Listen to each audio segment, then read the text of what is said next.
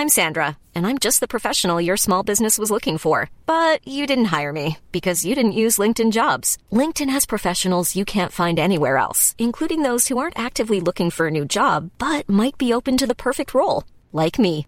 In a given month, over 70% of LinkedIn users don't visit other leading job sites. So if you're not looking on LinkedIn, you'll miss out on great candidates like Sandra. Start hiring professionals like a professional. Post your free job on linkedin.com/people today.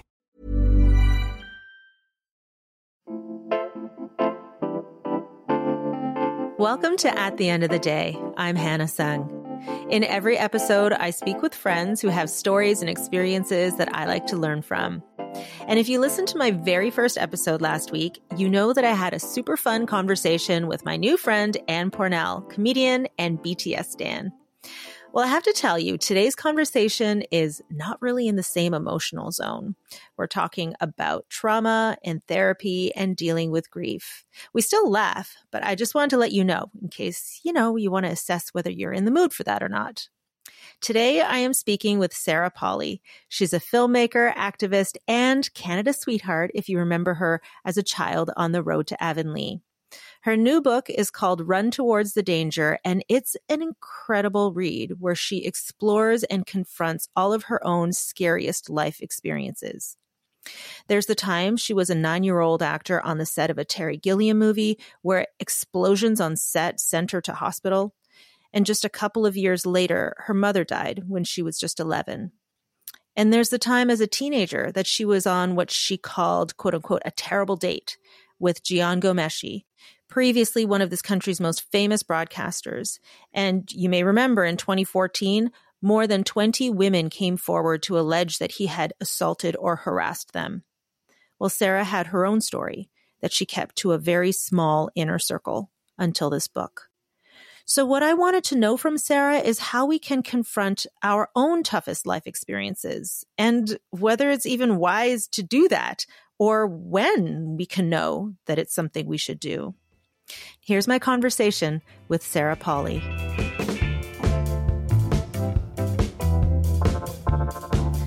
Good morning, Sarah. Thank you so much for doing this with me. I'm so excited to talk with you. Good morning. Thanks for having me. It's exciting. Okay, so let's start by talking about run towards the danger. That was advice from a doctor to run towards the danger when you were suffering from concussion symptoms.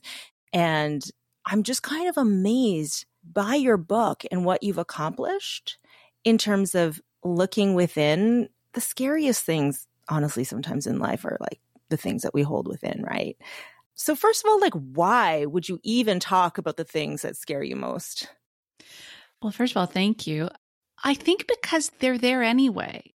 You're either looking at them or you're running away from them. And i had this thing when i was a kid where you know when my brother used to chase me around to try to like fake scare me or actually scare me, as the case may have been. Mm-hmm. I had this moment where I realized that the scariest part of the experience was the running away. And at some point, I just mm-hmm. realized like if I just curled up into a ball on the ground, whatever one thought was coming was coming. It was a lot easier than the process of running away. So I'm not a big fan of the feeling of running away.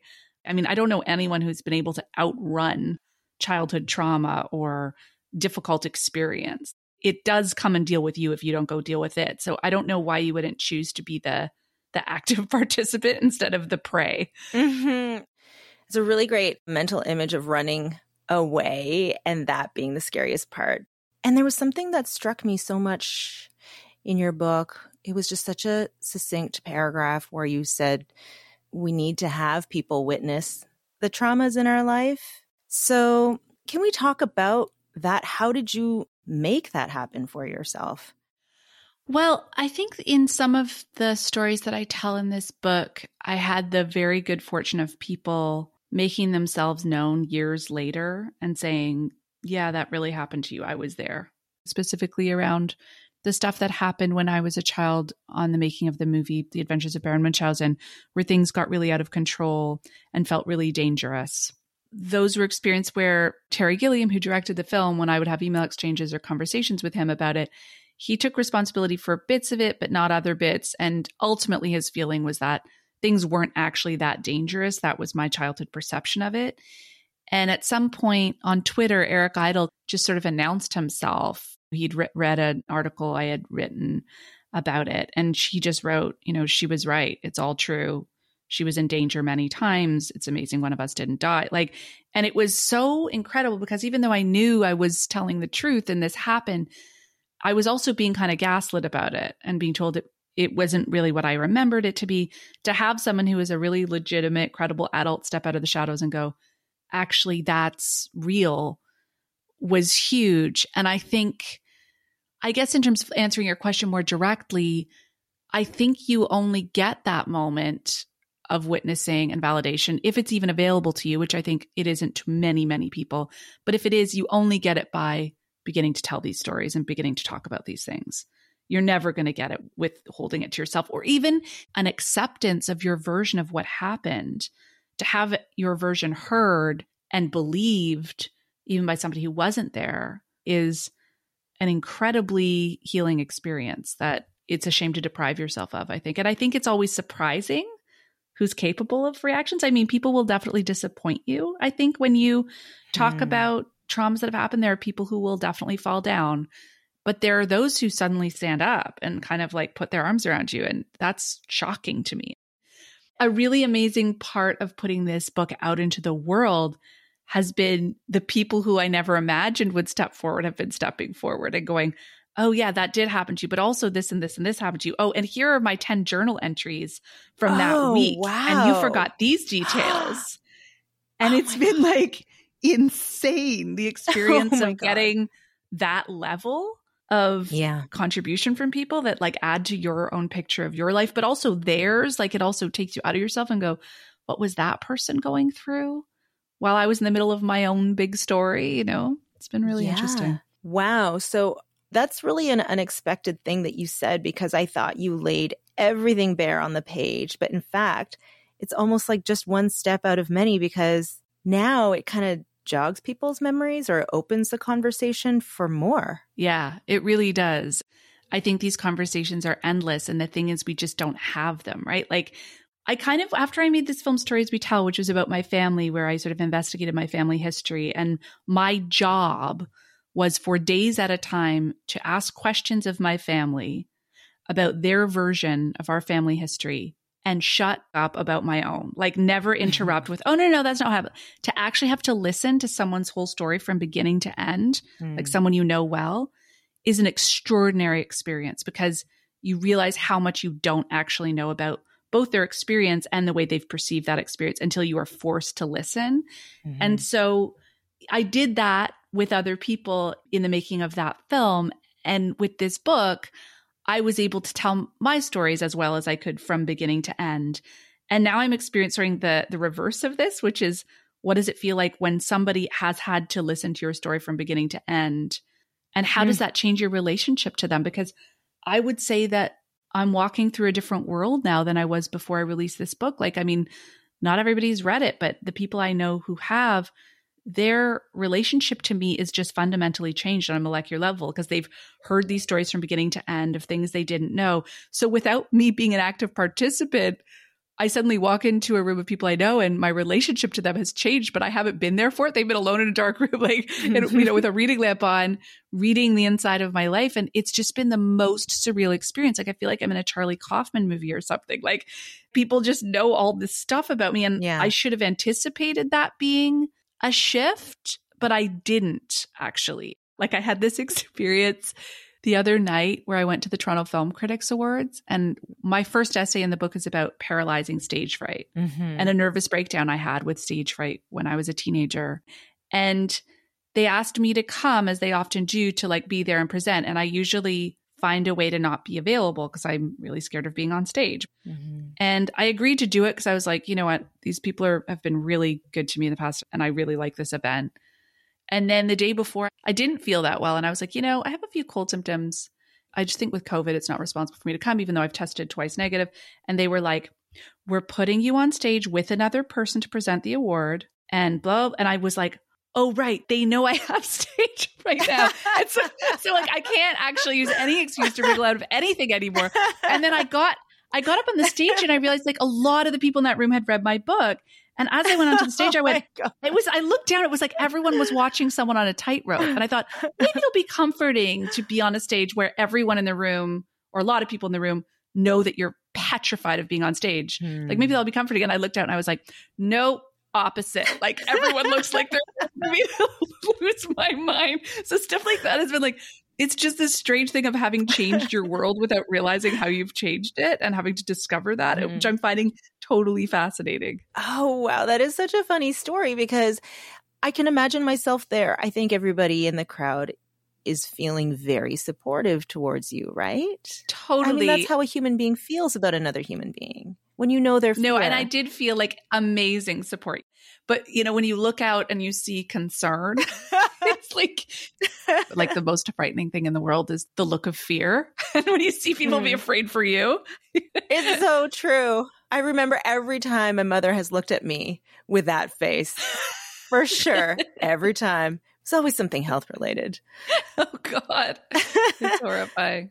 Well, can we talk a little bit more about that stage fright? Because it was very extreme and it was really interesting to read about that experience in, in detail. And so you wrote about how debilitating that stage fright became. You developed this verbal tic that when you heard it back, you said you felt humiliated and you had been on stage in front of thousands of people and they were all hearing this verbal tic. Mhm. Can we talk a little bit about how you feel about that now, looking back as an adult, looking back on your teenage self?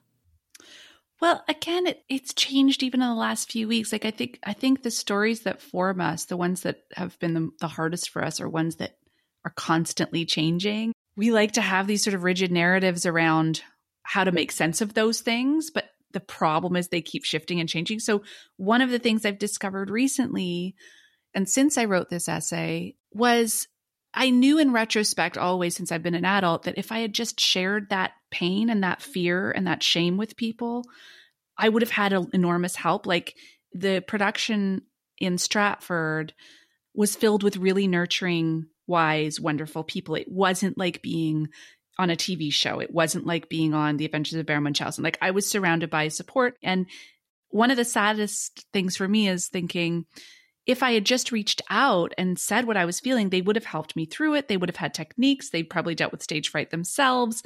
I shouldn't have been going into the theater two hours ahead of time, sobbing in a mm-hmm. in the basement and then trying to hide it and having this nervous breakdown in solitude. Like I would have had enormous help in figuring out how to keep going and be healthy. And what I didn't consider is what the responses of the people who have read that essay who were there have said to me. And what they have said to me unanimously, independently of each other, which I could have never anticipated is, oh, we would have just let you go. Hmm. And what I thought is, oh, they would have helped me deal with the stage fright so the show could go on. But Hmm. actually, what they said is, if we'd known you were suffering that much, you didn't have to keep going. I mean, we would have helped you to try, but we would have just replaced you. It would have been fine. Like, Mm-hmm. I so wish you would have reached out. So that I had never considered that they Oh were actually God, so yeah. decent that they would have been fine with sinking the show to like just let me go and be a healthy 15 year old. Like nobody's priority was for that show to go on. And I think growing up in film and television, that response was inconceivable to me. yeah. You felt so much weight of responsibility being the star. Yeah. I mean, it was crazy. Like I'd never been in a play in my life and I was in front of thousands of people every night with a role that was bigger than Hamlet. It was like it was absurd. But I didn't make mistakes when I was a kid. That wasn't my brand, you know. Like, so there was a lot it was a lot of pressure to just not let all these people down and not make a fool of myself and I grew up in a family where we laughed at each other a lot. I mean, a lot of people do. Hmm. We laughed at each other a lot in a really mean, jaggedy way. Hmm. And I think the idea of failing at anything was terrifying to me because it would become a really, really mean joke. Hmm. You sort of grow up laughing at each other's weaknesses. It becomes a bit of a problem to be vulnerable. Yeah. Well, I can say that in my family, failure wasn't an option either, and we weren't even laughing very much. So, Oh no. that wasn't. That's the thing. I mean, it's a common story. It's not like a particularly traumatic story, but yeah, it's true. At least there were the laughs. and so, have you had a situation where you felt like close to not being able to handle something or failing at something and that's come home to roost that feeling of growing up in that family where you couldn't fail? Yeah, you know, so you mentioned your film Stories We Tell, and that to me was an incredible movie. And I am just amazed by your ability to have made it because even just talking about family history is something that doesn't happen in mine right? So i mean not not very much. It comes out in weird tiny little bursts in strange moments this is why I've learned to kind of feel that it's very important to spend time with family because it doesn't happen at a special event or, you know, it's uh-huh. like when you're literally on the kitchen floor with your mom sorting Tupperware, something comes out, you know? Yeah. And at least that's the way it is in my family. Like when I ask questions, that does not go over well, but it uh-huh. might be uh-huh. very Korean, but things come out sideways. And so you just kind of have to be there to catch it when all the conditions are right. So I love that that stage fright story that you kind of just synopsized. Like I think about the times when I was in my 20s, so that's not being a child like you were. But you know, I also had a lot of fear about going on live television and I also like actually cried in the bathroom a lot, but also also mm-hmm. cried in front of people I worked with and my mm. bosses. But there wasn't that kind of clear-eyed solutions oriented view of like, oh, are you having a really tough time? Let me do this for you. Uh-huh. That actually was not the case. And that was the early 2000s. And I have talked about it since with my lifelong friends from that era when I was working at Much Music. And one of my friends just said, we didn't look out for each other back then. We all laughed. Yeah. It's like, yeah, things have changed. We didn't. Yeah. So I think that when you talk about these traumas that you went through, like, man, I feel for you as a 15 year old on stage in Stratford. But I also feel like the way that you dealt with it is the stuff that makes up your life. Mm. And your book is this incredible gift to people, including yourself. I cried reading your book. Thank you. but yeah, I do think it's true. Like, I do think that the stuff that is hardest for us and the stuff we're avoiding, it it does make us who we are. And I think we can spend a lot of time regretting or resenting that. But there's this like there's this moment where you sort of realize this is the material you have to work with. This is actually like what mm-hmm. makes it possible for you to connect to other people. This is what makes you curious. This is what has led to the sequence of events in your life, whether consciously or subconsciously. And it's like, this is what we have. We've got to kind of eventually turn towards it. And I, I don't, I don't mean that in a kind of blanket cookie cutter way. Like, I also mm. think there has to be some scaffolding. Like, I don't think everyone should just start running headlong into the stuff that's traumatized them and possibly re-traumatize themselves. Like, I actually think there has to be some infrastructure around it. What is that infrastructure? What is the infrastructure that you have and that you've created for yourself? I'm a huge fan of therapy. Mm-hmm. I think that not every therapist is the right one for you. But I think finding somebody who you feel you can trust is essential. I think building a really strong group of friends who not only are there for you, but that you show yourself you can be there for is gigantic. I think to actually be able to trust yourself as a friend hmm. is huge because I don't think you can trust yourself to rely on yourself. I don't think you can rely on yourself until you've seen that others can do it that sounds really basic. And I think for a lot of people listening, like, yeah, of course I have my friends, but a lot of people don't. Mm-hmm. My therapist reminds me of this sometimes because I'm with the same person after 22 years. But she she will say sometimes, you know, the first thing you came in here saying was, I want to learn how to be a friend. Like I want to wow. be a better better friend to the people in my life. And and I actually think like investing in those relationships in terms of like figuring out who you are in relationship to other people and who you can be and stretching the boundaries of what you think that is is huge because I think it's what makes you trust yourself ultimately. So I think that's really important. I think physical exercise is like really essential. I just think moving your body every day, especially if you're going to do this kind of work of going back into your past and confronting mm-hmm. things, I think you have to be able to reset your state. And I think sweating does, it just resets mm-hmm. your state. And I think you have to know that you're in a space where you can handle it. Like I always think the most interesting work that I've done in therapy has been when things have been going well. I mean, it's great to do it when things are going badly. It's essential, but then it's like a medication for a problem that's already there, but the prophylactic stuff, like the stuff Mhm. where you're where when things are in an okay state to go back in and dredge up the hard stuff is I think where the really important stuff can happen. But I think it's really worth using those few precious moments in life when things are stable and peaceful to like see what might be coming and getting you next from the past. That's a really important point because I always feel like, oh, well, I'm I'm doing okay these days. Therapy's so expensive. Maybe I should quit now. Yeah. I kind of said that in jest because like I'm I'm being honest about the little voice in my mind that is like the immigrant kid who doesn't want to spend more money on myself than I need to. But I do think that if you can access therapy, it is so essential. I think it's criminal that therapy isn't available to uh, everybody. I mean, it's insane. And I also think it costs our healthcare system a lot of money to not be having preventative medicine. Yeah, I had physical ailments that actually were the reason why I twigged on to the fact that I needed therapy. I mean, I think we understand now that there's no real separation of the the mind and the body, but yeah. And I, I do feel like navigating our healthcare system right now is so hard. Mm, I personally know people who are in crisis right now, legitimately in Mhm. crisis, and just cannot find and get help. So, with that knowledge, I say, like, if you can find a therapist or even like through a university or through whatever resources you can find a few sessions of therapy, I think it's helpful. But in the absence of that, I find meditation extremely helpful. mm. And then again, I think if you don't have access to a professional therapist, I think putting the people in your life who you're closest to on alert that you're Mhm. going through a process and Mhm. and being open about sharing these stories. I just think sometimes the thought of talking about them is harder than the actual talking about them.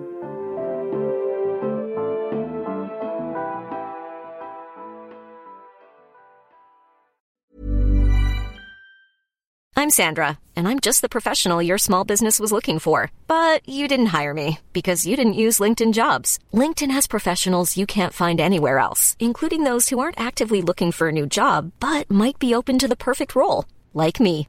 In a given month, over 70% of LinkedIn users don't visit other leading job sites. So if you're not looking on LinkedIn, you'll miss out on great candidates like Sandra. Start hiring professionals like a professional. Post your free job on linkedin.com/people today. One size fits all seems like a good idea for clothes until you try them on. Same goes for healthcare. That's why United Healthcare offers flexible, budget friendly coverage for medical, vision, dental, and more. Learn more at uh1.com. we're talking about healthcare and one of the essays that really moved me in your book was the one where you describe giving birth for the first time. So you have three amazing kids. And the first time anyone gives birth is just the first time. Like you can never prepare yourself. Your birth was fairly traumatic, and you write about that. What have people said to you since reading it? I mean, I think that a lot of women who had not ideal birth stories or not ideal first weeks with their babies, maybe being in the NICU like mine was, I've gotten to hear a lot of really amazing stories. I mean, for me, the most exciting thing about putting something out to the world is the stories that you get to hear back from people. With my first pregnancy, I had placenta previa, I had gestational diabetes, I had this feeling of the ripping of scar tissue from my endometriosis. I have a pound of metal in my back, which made an epidural. Sarah, really it's too much. complicated. It Oh was a lot of- there were a lot of things. A lot of things happened. But you know, I was on bed rest in the hospital for a while, and I actually had a pretty low risk pregnancy compared to the ones I was surrounded by, where people Hmm. were really, you know, their lives were in danger, their babies' lives were in danger, and I think that experience for me of being kind of grounded during my pregnancy, where I kind of couldn't move or do anything. You know, the whole book is about this relationship between the past and the present, and this dialogue between them, and how they push on each other. And what happened for me was the experience of having lost my mother suddenly just came home to roost. Suddenly it was like my body was like, lie down. You have to deal with this. You have to grieve. You have to get angry, or you're not going to be able to, there's not going to be the mental space to be a mother.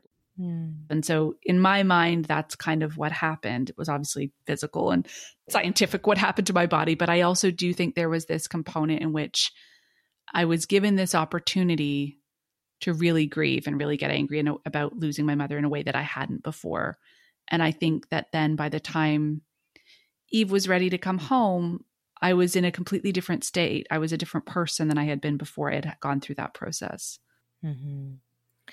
I think that sometimes, even if you're not ready, quote unquote, to deal with your childhood, or in your case, losing your mom young, going through childbirth is just going to physically force you yeah. to face it, as you said, and as you experienced. Yeah, when you have kids and you're raising kids, like so much stuff comes up, right? About mm-hmm. how you were parented or not parented. And it comes up unbidden. It's unbelievable. It's just, yeah, it's wild. We're so complicated and yet sometimes so simple and basic. But and when people used to describe that to me before I had kids, when they were like, you see your parents differently, or you notice what your parents didn't do, or you notice actually what your parents did do, and you see it differently. And I thought in the abstract that sounded to me like an intellectual process that seemed kind of obvious.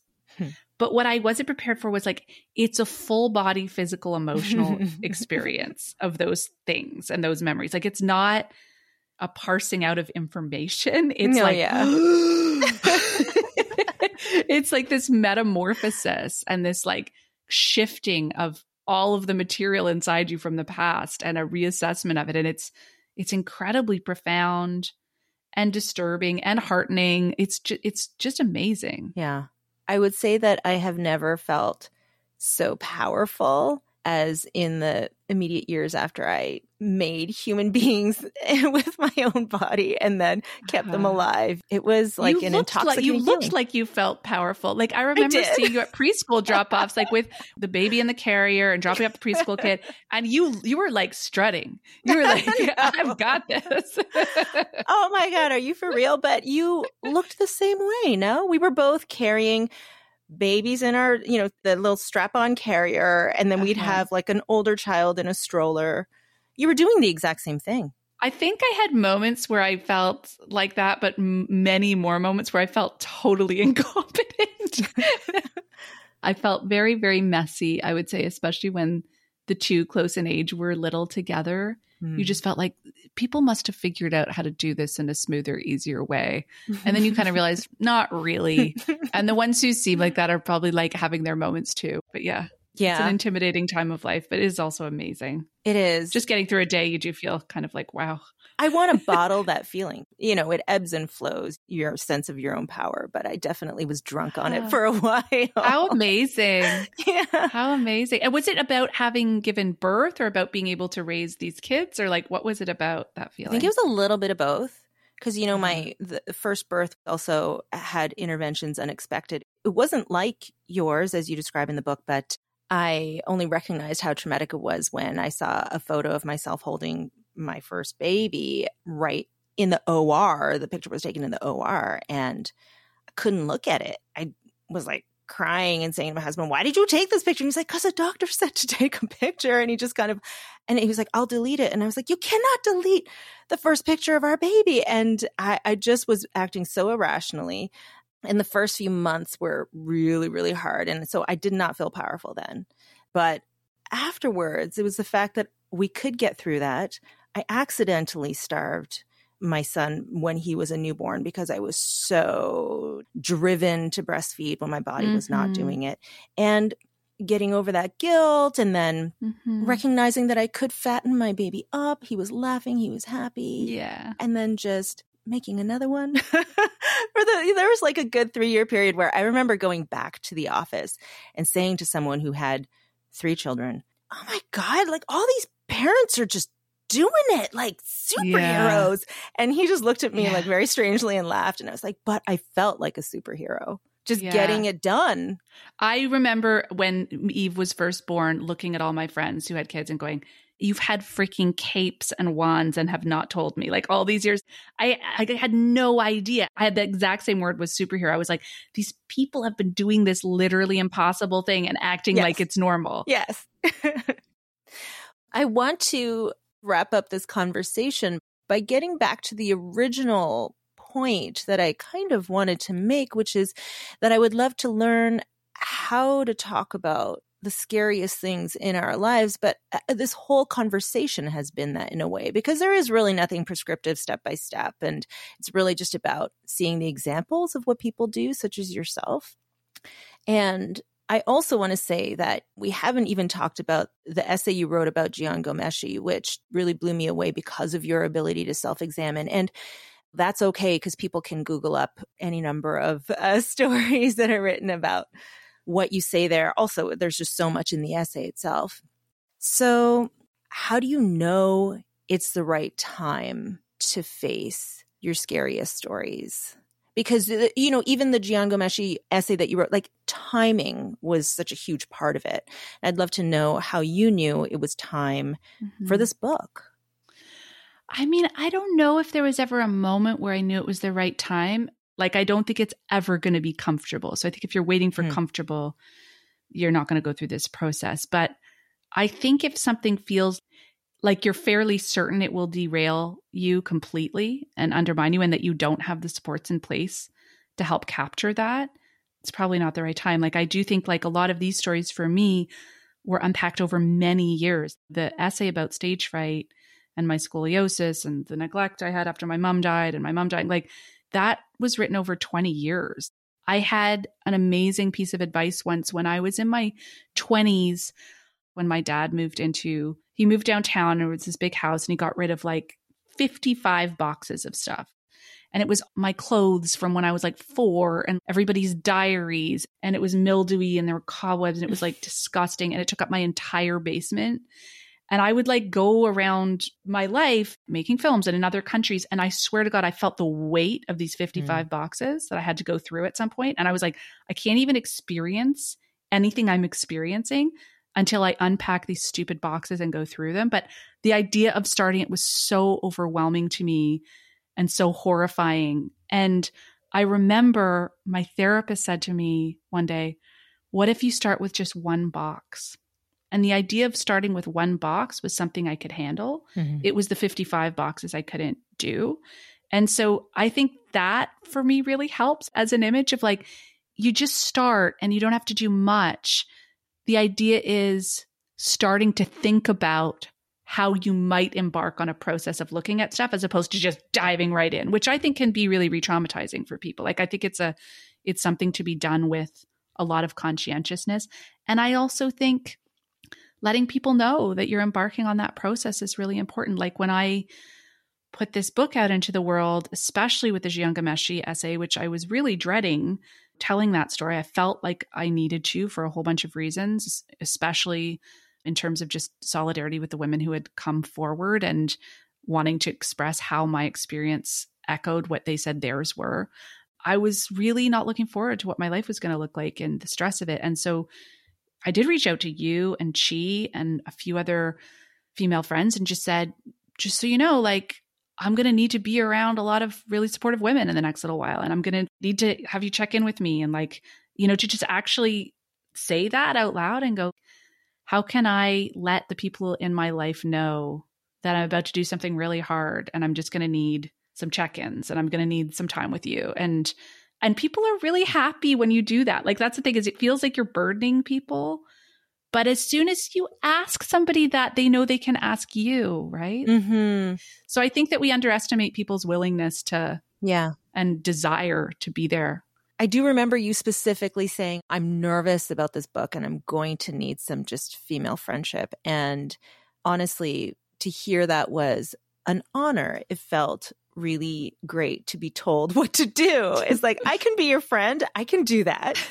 and I hope that people can hear that someone as strong and principled and clear eyed as you would have those feelings of nervousness and then know what to say. And I hope that they can take that away and say, I can do that too. Mm. Thank you so much for today. Thank you. This was so lovely talking to you.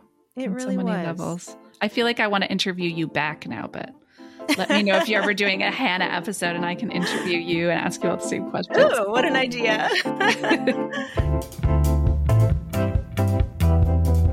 you so much to Sarah Polley. It is always such a pleasure. And, you know, we talked a lot about therapy, and Sarah touched on meditation and mindfulness. So I've got some resources for you. Catherine, a reader of At the End of the Day, sent me a great list of mindfulness programs from CAMH, which is the Center for Addiction and Mental Health. So there's that link and more in the show notes. Check it out. And if you're in Canada, there is a national crisis line available 24 7 for support that you can call. It's 1 833 456 4566. Now, before I sign off, I want to tell you about an organization that I love. They're called the Period Purse, and they're a national charity that focuses on period equity. I'm sure you've heard of period equity, and if you haven't, not being able to afford proper period care products in Canada is real.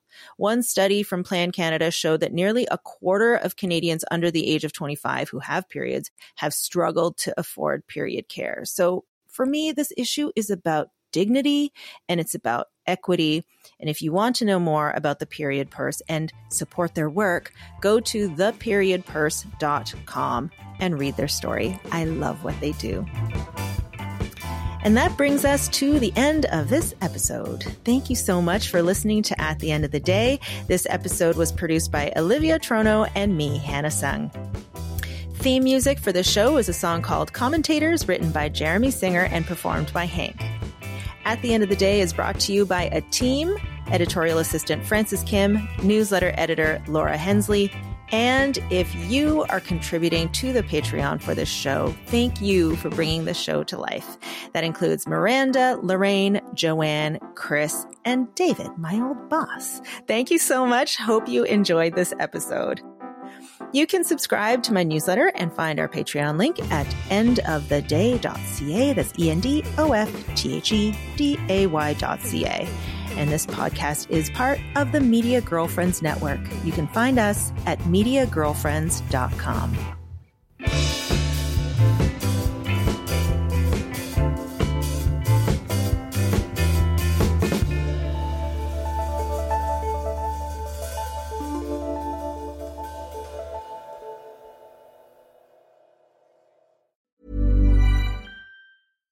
Hey, it's Paige DeSorbo from Giggly Squad. High quality fashion without the price tag. Say hello to Quince. I'm snagging high-end essentials like cozy cashmere sweaters, sleek leather jackets, fine jewelry, and so much more. With Quince being 50 to 80% less than similar brands. And they partner with factories that prioritize safe, ethical, and responsible manufacturing. I love that. Luxury quality within reach. Go to quince.com slash style to get free shipping and 365 day returns on your next order. Quince.com slash style.